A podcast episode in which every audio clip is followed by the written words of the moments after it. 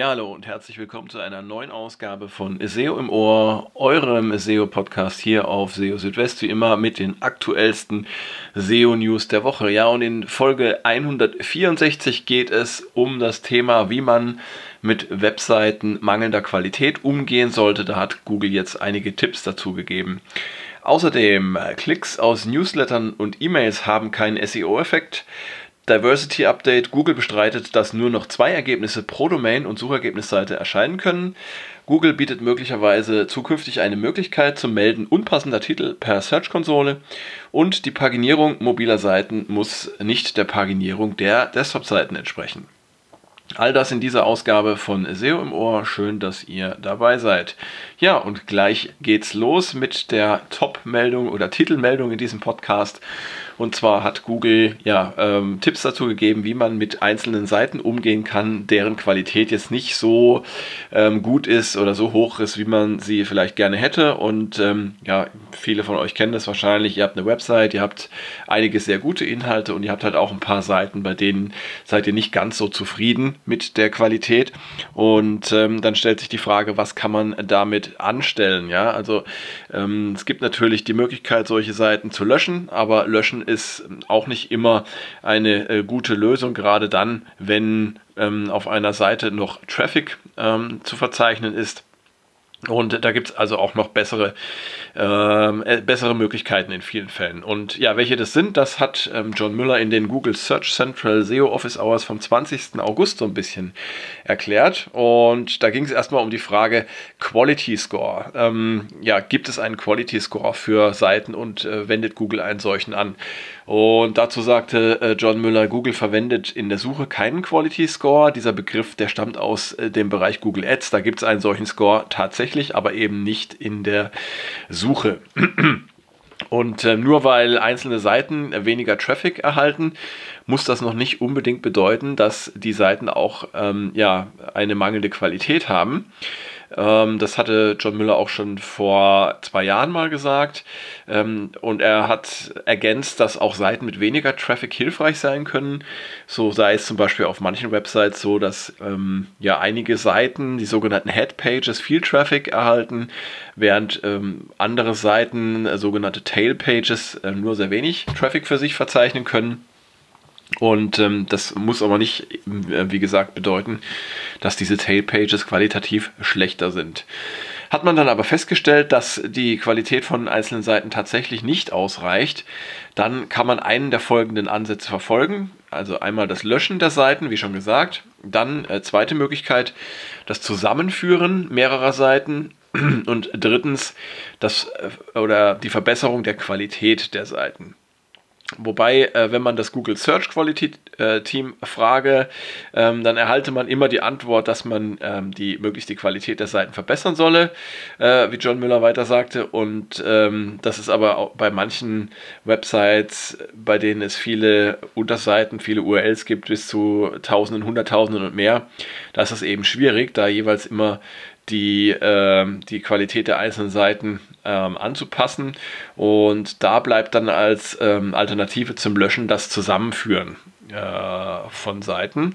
Dabei muss man aber darauf achten, dass ähm, zum Beispiel die Verwendung eines Canonical-Links dazu führt, dass die URL, die dann nicht als Canonical ausgewählt wird, dann auch nicht in der Suche erscheint. Und ähm, das gilt dann natürlich auch für die Inhalte der Seite. Gibt es zum Beispiel eine Seite A, auf der gelbe Schuhe zu finden sind und eine Seite B, die blaue Schuhe enthält, und zeigt ähm, einen Canonical Link von Seite B auf Seite A, dann wird Google keine Inhalte der äh, Seite äh, für blaue Schuhe anzeigen. Und ähm, besser ist es daher, die Inhalte der einen Seite in die andere Seite zu integrieren. Also auf jeden Fall einige äh, Möglichkeiten, die es gibt im um Umgang mit ähm, verbesserungswürdiger Qualität, bevor man eine Seite löscht, sollte man sich da nochmal genauer Gedanken machen. Ähm, zum Thema Diversity Update. Ich weiß nicht, wer von euch sich noch daran erinnern kann. Da gab es doch mal was im Jahr 2019. Hatte Google äh, mitgeteilt, dass ja die Zahl der Suchergebnisse pro Domain und Suchergebnisseite reduziert werden soll, weil es gab ja ähm, davor immer mal wieder den Fall, dass eine Suchergebnisseite stark dominiert war von äh, Seiten einer Website oder einer Domain und es sollte mit diesem Diversity Update im Jahr 2019 dann ähm, ja reduziert werden. Und ähm, es war auch eine äh, wurde eine Obergrenze genannt von zwei Treffern pro Domain und Suchergebnisseite. Allerdings, und das ähm, wird vielfach vergessen, äh, gilt diese Obergrenze nicht uneingeschränkt. Und äh, deshalb hat John Müller jetzt auf Nachfrage, ähm, wie es denn jetzt aussieht, es, es soll doch eine Begrenzung auf zwei äh, Einträge geben pro Domain, hat John Miller jetzt einfach geschrieben, nein, eine solche Begrenzung äh, äh, gibt es nicht, beziehungsweise Google hat so etwas nicht erklärt. Was er damit meinte in seiner knappen Antwort ist eben, dass es Ausnahmen gibt und äh, es kann nämlich sein, dass zum Beispiel, wenn eine ähm, Website ganz besonders relevant angesehen wird für eine Suchanfrage, dass dann auch durchaus mehr ähm, äh, Seiten oder Treffer dieser Domain auf einer Suchergebnisseite erscheinen können.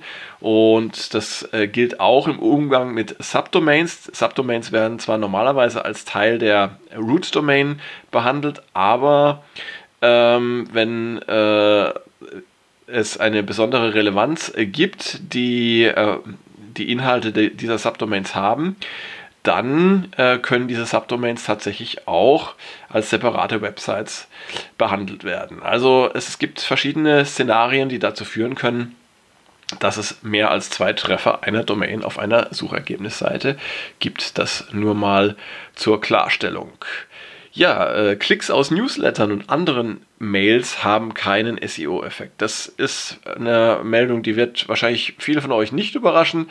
Ich finde es aber trotzdem eine Erwähnung wert, weil da noch so ein kleiner ja, Nebensatz dabei ist, ähm, der da lautet, äh, aber es ist trotzdem gut, Klicks aus Newslettern äh, und Mails zu haben. Warum ist das so?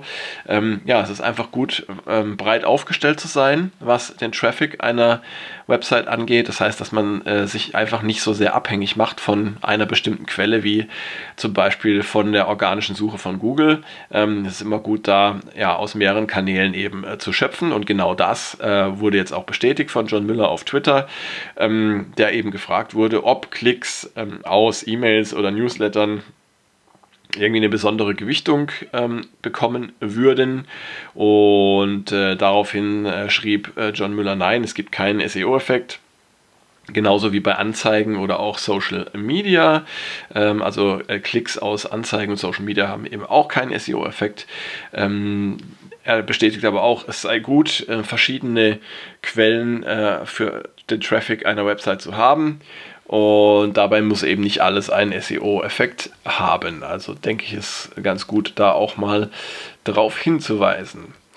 Ja, dann ähm, Ihr habt es wahrscheinlich mitbekommen, aktuell ist so ein bisschen Unruhe in die Suchergebnisseiten gekommen. Äh, Google zeigt ganz merkwürdige äh, Titel an, teilweise in den Snippets. Und ähm, ja, es gab da offensichtlich ein, ein Update, was eben dazu führt, dass ähm, die Titeldarstellung so ein bisschen ins, in, die, äh, in Bewegung gekommen ist, dass zum Beispiel auch vermehrt Titel äh, aus Überschriften generiert werden oder sogar aus ganz anderen Seiten. Und da gibt es teilweise eben ein bisschen äh, merkwürdige Effekte. Ähm, die angezeigten Titel sind im Durchschnitt auch etwas kürzer geworden und ähm, der Unternehmensname wird häufiger in Titel eingebunden und so weiter. Und ja, diese Veränderungen, die haben teilweise auch zu Unzufriedenheit äh, geführt und ja, Danny Sullivan von Google, äh, der ja auch so ein bisschen offizielle Sprachrohr ist für bestimmte Themen, hat jetzt ähm, daraufhin reagiert und mal so seine Gedanken dargestellt zu diesem Thema und er hat geschrieben, also das Title Text sei nach wie vor die wichtigste Quelle für die Darstellung des Titels in den Suchergebnissen. Da sollte man sich nach wie vor darauf konzentrieren. Ähm, es sei aber eben auch nicht neu, dass Google auch andere Inhalte für die Darstellung des Titels verwendet und das gelte schon seit zehn Jahren.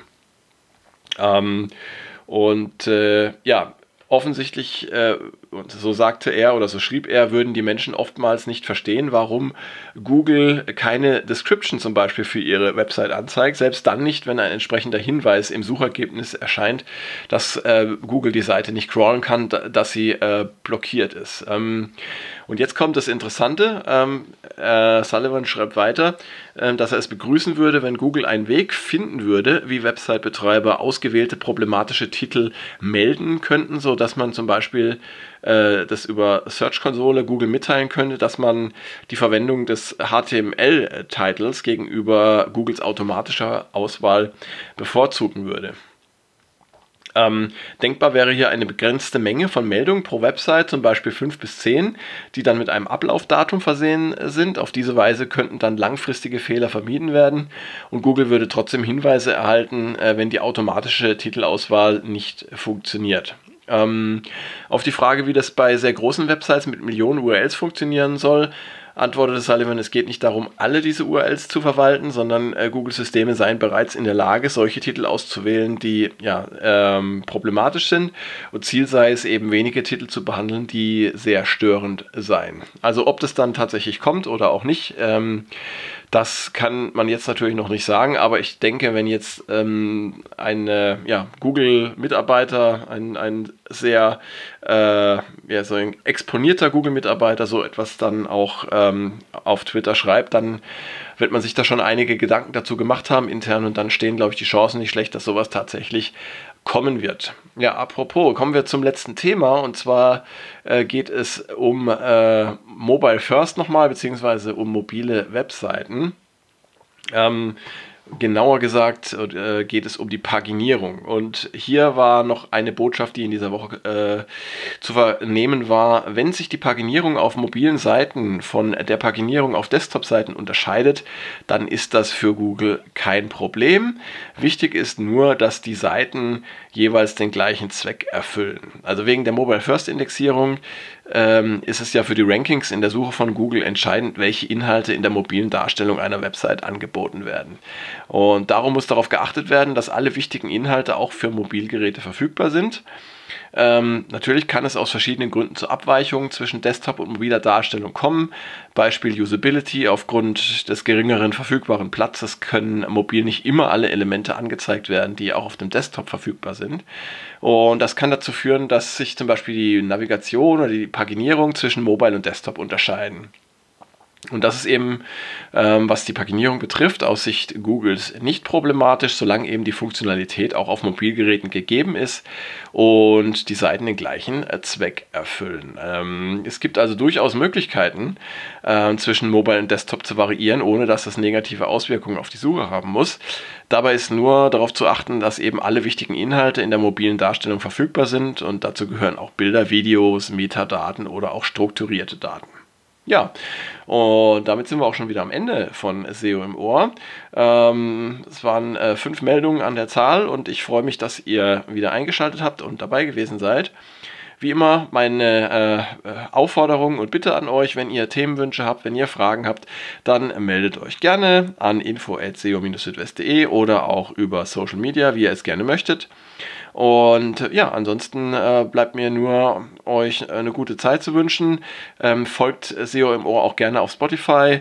Ähm, die Links zu Spotify und iTunes findet ihr in den Show Notes. Und ja, äh, schaut auch gerne täglich auf SEO Südwest vorbei. Da gibt es für euch die aktuellsten SEO-News frisch auf den Tisch. Bis dahin macht's gut. Ciao, ciao. Euer Christian.